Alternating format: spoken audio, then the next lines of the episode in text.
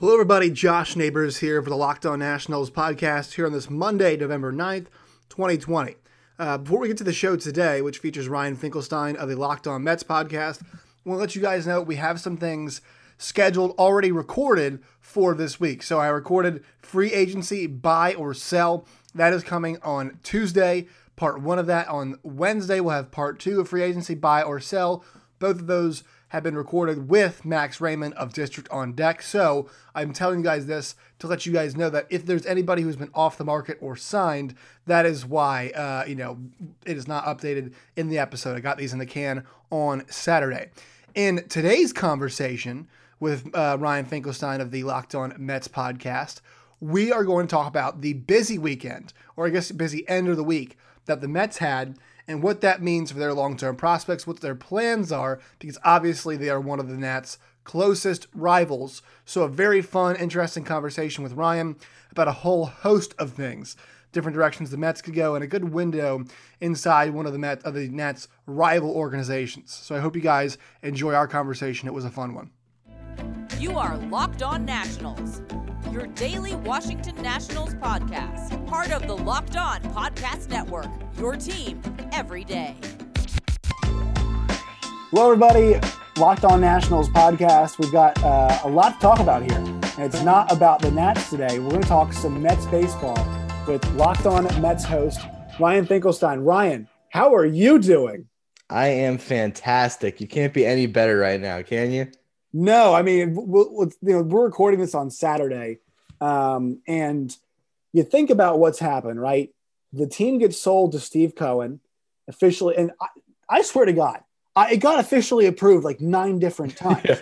I thought yeah. I saw it was like officially approved, officially approved, and I'm like, it, it had to pass like four different, you know, four different things to, to be approved, didn't it? Yeah, it was the ownership committee. Well, first you had he had to beat out A Rod and everyone else. That was the first. Okay, it's going to yeah, be. You and I talked about that. Yeah. It, then it's then it was the ownership committee. There was a veterans committee. Uh, the owner's vote was the big one, and then this was just like, okay, the money's been wired to the Wilpons. They're out. It's official. They Venmoed them. Yeah, they, they, yeah. they hit him with the Venmo. Yep, yep. And then so yesterday he then, I mean, I guess was this hours after taking control of the team, like an hour after t- taking control of the team he cleans house. It was uh, Brodie Van Wagenen, who was the was the GM. Um, let's see, they also got rid of uh, Omar Minaya, who is the uh, special assistant general manager, assistant general manager. Uh, let's see, Alan uh, Allard Baird, um, and then yeah, I mean they they basically just cleaned cleaned house completely. Yeah, they cleared out. Uh, basically, that was Brodie's inner circle that all got let right. go for the most part. Omar Minaya was the one that I think people were surprised about because he's been with the Mets forever. But as a Mets fan has been following this, I mean, Brodie's been terrible for two years. So I was more excited to hear that Brodie was fired than that the sale was finalized because we knew that was going to happen. So yeah, it happened really quick, and uh, they're making moves. Bizarre circumstances too, because Sandy Alderson is is back. Yeah. He's so he's a team president, right? Did I have this correct? Yes, yes. Are there any other pieces that people should know about that have that have officially joined that are on on board in the front office? I think that's going to happen over the weekend. I think okay. you're kind of naive to think that there hasn't been conversations being had over these last couple of months, especially since the season ended. So I wouldn't be surprised if they already have a short list. Basically, I look at Sandy kind of like a Jerry West in the NBA, mm. or even to some extent like a Pat Riley. Like he's got the president role, he's the overseer, but I don't think he's grinding nine to five every day. So they're going to bring in apparently a new president as well, a president of baseball operations, and then Sandy's just the president. And then they're going to bring in GM. So they got a couple big hires to make. They want to add to their analytics department. They got to do a lot. I poor well, it's, it's poor Sandy because I mean Sandy, you know, I think he still has PTSD from the last time he was in the front office when they were basically like, we're going to give you $10 and you're going to go sign, you know, we want you to go sign people. I mean, cause that was, that was always the, the case was Sandy Alderson's got a basically impossible job, right? Yeah. He's asking to be, you know, he's, he's in a market like New York and he looks like an asshole because he's not signing good players. And basically he gets hung out to dry and you know, the, the people in the know know that it's the ownership, but he's kind of the public face of it. And, you know, a lot of the, the heat fell on him and people in the know kind of felt like it was undeserved. Were you kind of in that camp? Yeah, it was basically when Jeff Wilpon was the president. It's essentially my GM's going to be my meat shield. So he's going to have to face the media. I want to make some decisions. You're going to follow through with what I tell you to do. And I think Mets fans have grown to appreciate Sandy because they watch what happened with Brodie. So with Sandy, you had, you know, about a decade of relative stability where you at least weren't a laughing stock. They weren't able to make a ton of moves, but at least they weren't getting fleeced in trades. Then we saw Brodie and everything kind of changed. He was a lot more aggressive, but that also cost you a ton of prospects. Today's Locked On Nationals podcast is brought to you by Built Bar. Built Bar is the best tasting protein bar ever made. The new and improved Built Bar is more deliciouser than ever. It's got six new flavors caramel brownie, cookies and cream, cherry bar chia, lemon almond cheesecake, carrot cake, and apple almond crisp. Those go along with the 12 original flavors coconut almond, raspberry, German chocolate, peanut butter, banana bread, mint brownie, salted caramel, double chocolate, orange, toffee almond, coconut, and peanut butter brownie. They're covered in 100% chocolate. They're soft and easy to chew. And right now, Built Bar has a very good offer for our listeners. You also have a chance to win a free cooler with your purchase. If you go to builtbar.com right now, use a promo code locked on, you'll get 20% off on your next order. Once again, that's promo code locked on for 20% off at builtbar.com. So is the first order of business getting a GM? Is that is that the first thing that's on your mind? It's on the front office's mind. You know, I know it's I mean, this is happening in the middle of free agency, right? So is that a priority or is the priority right now? Let's get a general manager in here. I think it has to be to get a GM. Uh, I, again, I don't know how much Sandy Alderson wants to be a GM doing again. everything himself. You know, I, I, think he wants to get some people in there. And like I said, I wouldn't be surprised if we hear over the weekend uh, three candidates and they get someone hired by next week. Who are you thinking? Who would you, who would you like to see as as the GM? Right there, there's maybe some thought that Theo might not be long for that Cubs job. Uh, you know, I think right now yeah. he might be safe, but uh, who knows, right? Who knows? Uh, what do you think? What are the other options that you, you would consider? Uh, well, I love Theo, but I think he's going to stay for at least one more year. Right. Uh, the names we're hearing is uh, Bobby Heck is one from the from Tampa. Billy Owens from Oakland. There's another name from Oakland that's escaped me right now. Mike Chernoff from Cleveland. So the thing about Sandy is he has a ton of relationships in baseball, so you can kind of expect maybe an Oakland hire would make sense because he was just in Oakland, but he knows a lot of people, and I think it's going to be who Sandy wants to work with that's going to come in. I also think John Ricco is probably going to get a pretty big role again. He was Sandy's right hand man for all those years. I don't know what his role has been. He's still been with the Mets, but he hasn't been. He was demoted when Brodie came in, so I think Ricco will have an expanded role, but I don't think he'll be the GM.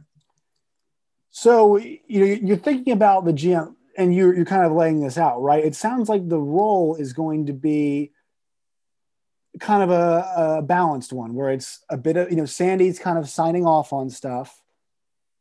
Uh, the GM is, I mean, is going to be your decision maker. You know, this this is the one concern I have, right? I, I love the fact that you know, for, if you're a Mets fan, that Steve Cohen is really enthusiastic right about yeah. about this this sale your next question though is is he one of those enthusiastic owners who comes in and wants to be a part of the decision making process in terms of players?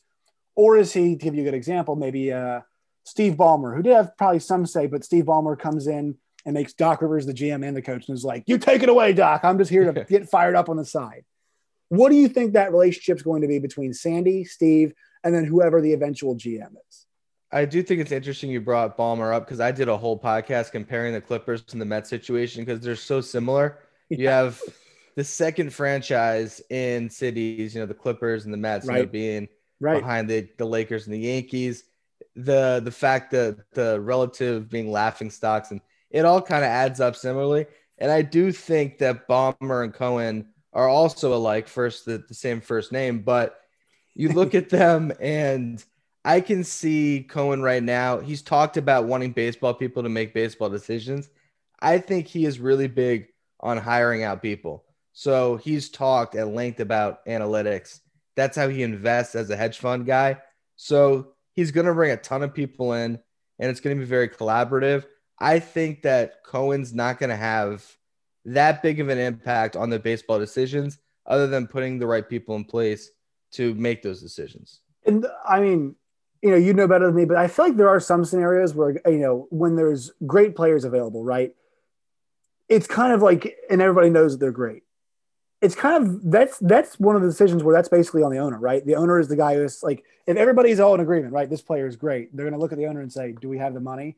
And I feel yeah. like you know it's a situation where he's like, "Look, we all agree this guy's great. You guys have my my my blessing. Go and offer him whatever the hell he wants." Right? And I feel like that's kind of that might be his role right? Like he he sounds like from everything that we're talking, you know, everybody, the articles that are being written, right? The, the, talking points is that he plans on making a splash this free agency. Everybody's talking yeah. about dialing back. Like he's going to come in and he's like, I'm a Mets fan. I've bought the team. We should be competing, and I'm going to make sure that we we are. Yeah, I think one of the things is he looks at this very similar to you know his career in investing, and this is a buyer's market. If you have the capital to manipulate the market right now, I mean, you can get some great value. So, taking on Francisco Lindor as an example, the Indians need to get out of his money because they lost all that money due to the pandemic. So they need to get out of his $20 million is going to make an arbitration. Here's a chance to make a trade for a guy, maybe give up less prospects, and in turn, you have the money in place to sign them to whatever Mookie Betts like contract, uh, you know, 300 400 million dollars. So i could see him making a lot of moves like that. I did a whole article where i was talking about how you can absorb contracts and find value. An example which even i don't necessarily love it but this is a move that cohen can make. You can trade for someone like alex cobb who's owed like 15 million and buy like three prospects. You know what i mean? Like th- right. there's things like that that you can do now and that he can do to really manipulate this market. And I think that's something the Mets will do this offseason. Well, that's something that would help the Mets too, because I mean, it's not it's not a loaded farm system, right? You know, yeah. we're not we're not talking about a team that is, and, and that's the one thing I think you know you hope they do now is build that farm system up because they've been so uh, open, and this is something that the Nationals have done a lot too. I mean, that's the Nationals and Mets are not uh you know they're they're alike in this situation they have been willing to trade those prospects. And I think now too, like you talked about, it's great. You know, if you have the capital, right, you're willing to you accept a contract like that in order to build, to yeah, like you said, to build a farm system, to to, you know, to accept those prospects. To you know, that happens in the NBA all the time, right? You get picks yeah. when you when you take on a big contract. So I, I hadn't thought about that. That's that's that's one positive way. Um, you know, they could affect it. I want let's talk about the immediate really fast. What you know, I saw them. I saw articles saying they're going to be in on Springer and they're going to trade for Lindor. I mean, do you see them making that many big, spl- you know, and also people think they're in on Realmuto as well. Do you see them making that many big splashes? I mean, what's, the, you know, that's the first question. Question number two is, what do you want uh, off the bat? What, what, what kind of play are you looking for? I think there's going to be one really big name, whether that's Realmuto, Lindor, Springer. I think there's going to be one really big name. And then I really see Stroman coming back. I'm I not sure. I don't know if he's going to accept the qualifying offer. If he doesn't, though, I think he's going to be out in the market and be surprised that he's not going to get the Zack Wheeler contract from last year. Right. So I can see them signing him to some type of a team friendly contract with an opt out after the first year, and that will bring him back.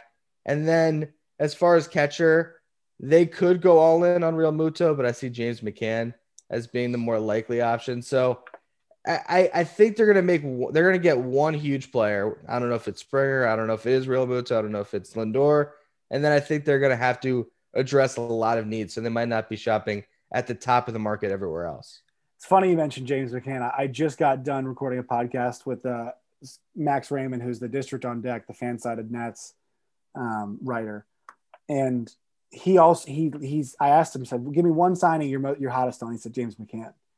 I think yeah. I think the market for James McCann is going to be good because I think uh, he's being helped by Realmuto.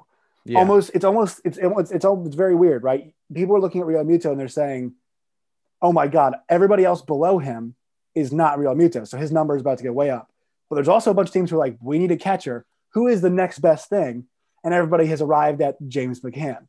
So I think yeah. there's going to be a very hot market for him. I think the National League East and catchers are going to be uh, a, definitely a storyline to watch this offseason because Nats need one, Phillies need one, and then you know the Mets need one. I mean, maybe even maybe even two. I guess they have still have Tomas Nido, right? And they have Ali yeah. Sanchez, but they're not really competent in his hitting ability yet. So the Mets might need two. Yeah, I definitely think that's going to be really interesting. And you're right with Realmuto. First of all, he's not going back to Philly. The, their owner pretty much made that clear, Yes. talking about how unless I get fans, sorry, no Realmuto. So I, I don't know where the thing with Realmuto that's so interesting is he has been the top guy for a while now. You look at every metric you want; he's the best catcher in baseball. Right. Suddenly, everyone's pointing to injuries. They're talking about a hip and a knee. Personally, I'd still sign up for Realmuto. The guy's awesome. But it is interesting that when he's tied to where he wants record money, people start to poke some holes in the potential of signing him. I think he's suffering. What he's suffering from is the fact that the last really great hitting catcher was Buster Posey, right? Yeah. And we saw the, or at least, I mean, unless, unless you can think of somebody else that was like on that level. Mauer. Yeah, but you know, yeah, exactly. Yeah, Mauer's would be, and Mauer was a bit. I guess Mauer, his he got paid a bit before Buster, right? And then Buster, Yeah. Yeah. They both around the same time. big. little- little- I think, I think, um, I think Mauer has the most money ever to a catcher, and I think Buster had the highest AAV. Now, Buster, what he had, and I'm not sure Realmuto has, and and Ryan, I think you're going to end up being right on this, but I can't. There's still a part of me that's worried about the injuries.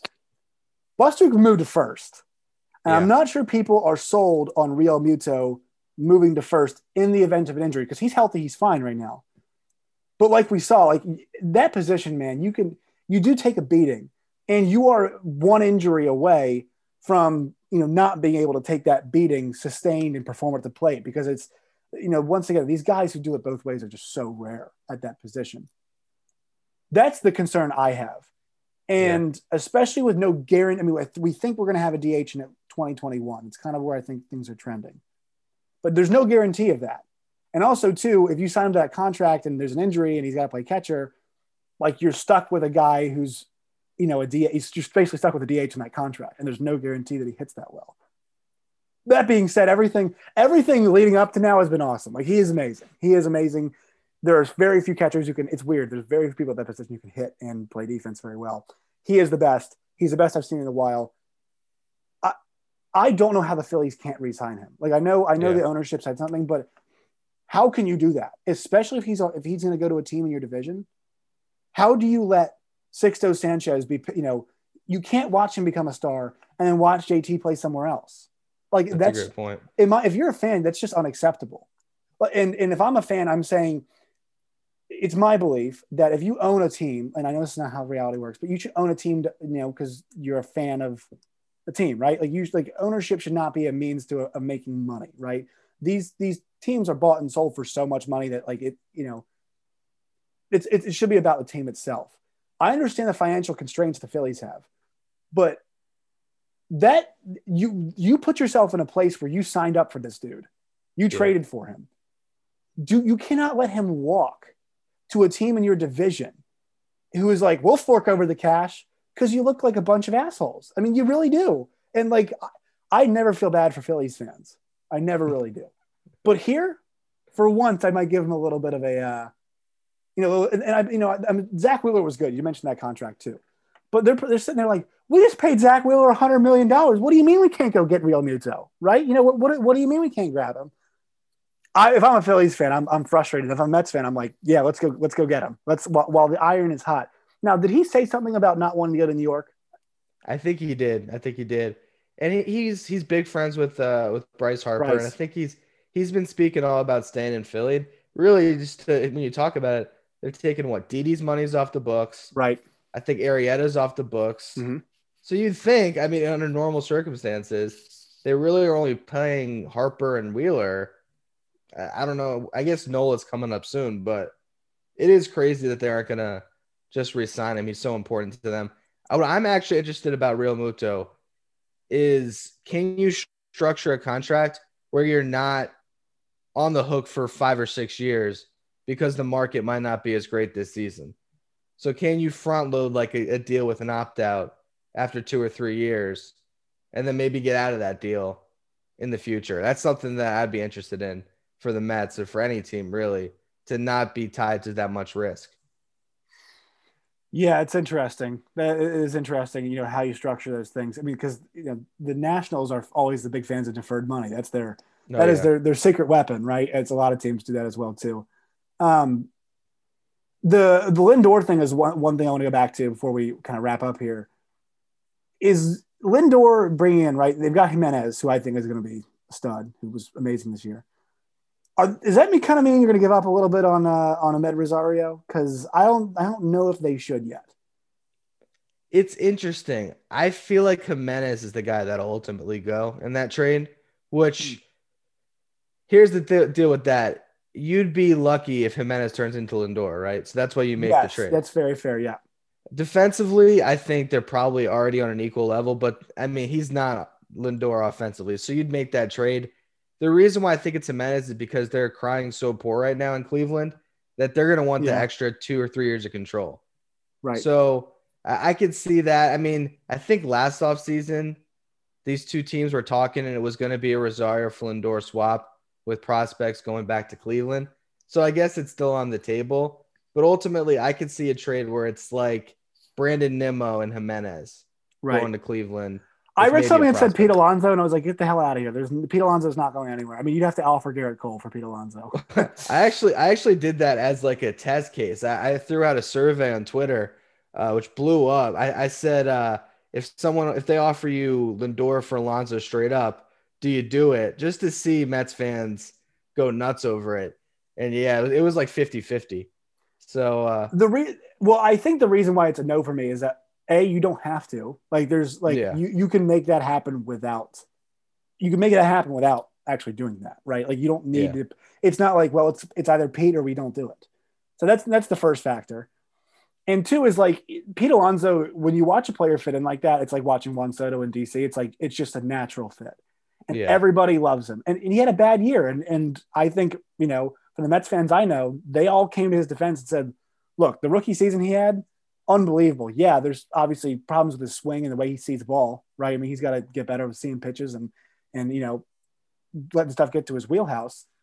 But that's that building block of how you know of of that rookie season is a great plat you know is a great place to build from. How many guys give you that kind of performance? And the you know the sky is the limit, right? We know he is capable of that. And if and I'm also too, this is something I'm very partial to. I'm always partial to SEC players because oh, yeah. I think that from a very young age, you know, from that age, they are they're tested, right? I mean, there's no weekends off in the SEC. When you're playing South Carolina and Vanderbilt and Tennessee, you know, and we're seeing all those guys. Garrett Crochet from Tennessee is, you know, is starting, uh, you know, pitching in the playoffs this year, right? Those guys are just bred differently, and like they are. It's so competitive there, and there's always somebody, you know, ready to take your spot. That those guys are used to having to elevate their games, right? They're used to having to take that next step. I love. I that's why I'm I'm on Pete Alonso. I'm like, give him some time, man. There's no need to to fret yeah. or worry. Yeah, it didn't happen for you in year two, but I mean, I would not give away a player like that. I actually kind of would, but the only reason why okay. I would trade, the reason why I would trade, first of all, I don't think the Indians would do it because hmm. I think the Indians are going to look for a little bit more. They, they want some more. They, they probably want to plug three holes if they could by trading Lindor because they're still going to try to win this right. year. But the reason why I would is because you have Dom, and I, and I honestly think that that is I true. Think, I think Pete has a higher ceiling than Dom, but I think Dom has a much higher floor. Right. He's he's a better defensive first baseman. I mean, he's been hitting like he had sleep apnea uh, prior to, or I guess he probably still has it, but he got the machine and everything after 2018. And ever since he figured out how to sleep, oh my god, he's raked. I mean, he's probably hitting like three. I did not know that about him. That's that's yes, fascinating. Yes. So the first half of 19, he was awesome. This year, he was was he a finalist for a Silver Slugger? Uh, the, Hank, uh, Dom, Hank Aaron. That's what Dom was. was. great this year. Dom was uh, he was unbelievable this year. Yeah. So he was a finalist for the Hank Aaron Award this year. I would bet on on Dom's future more than Pete's, but with the DH eventually coming, you can keep right. both. So that's I, that's the one big thing for them is having those two yeah. guys. You know, it's I mean, it's a great it's a great situation to have both those guys there, and I I wouldn't I wouldn't be quick to give up either of them, right? And that's the one thing about baseball I feel like we always see is that like teams we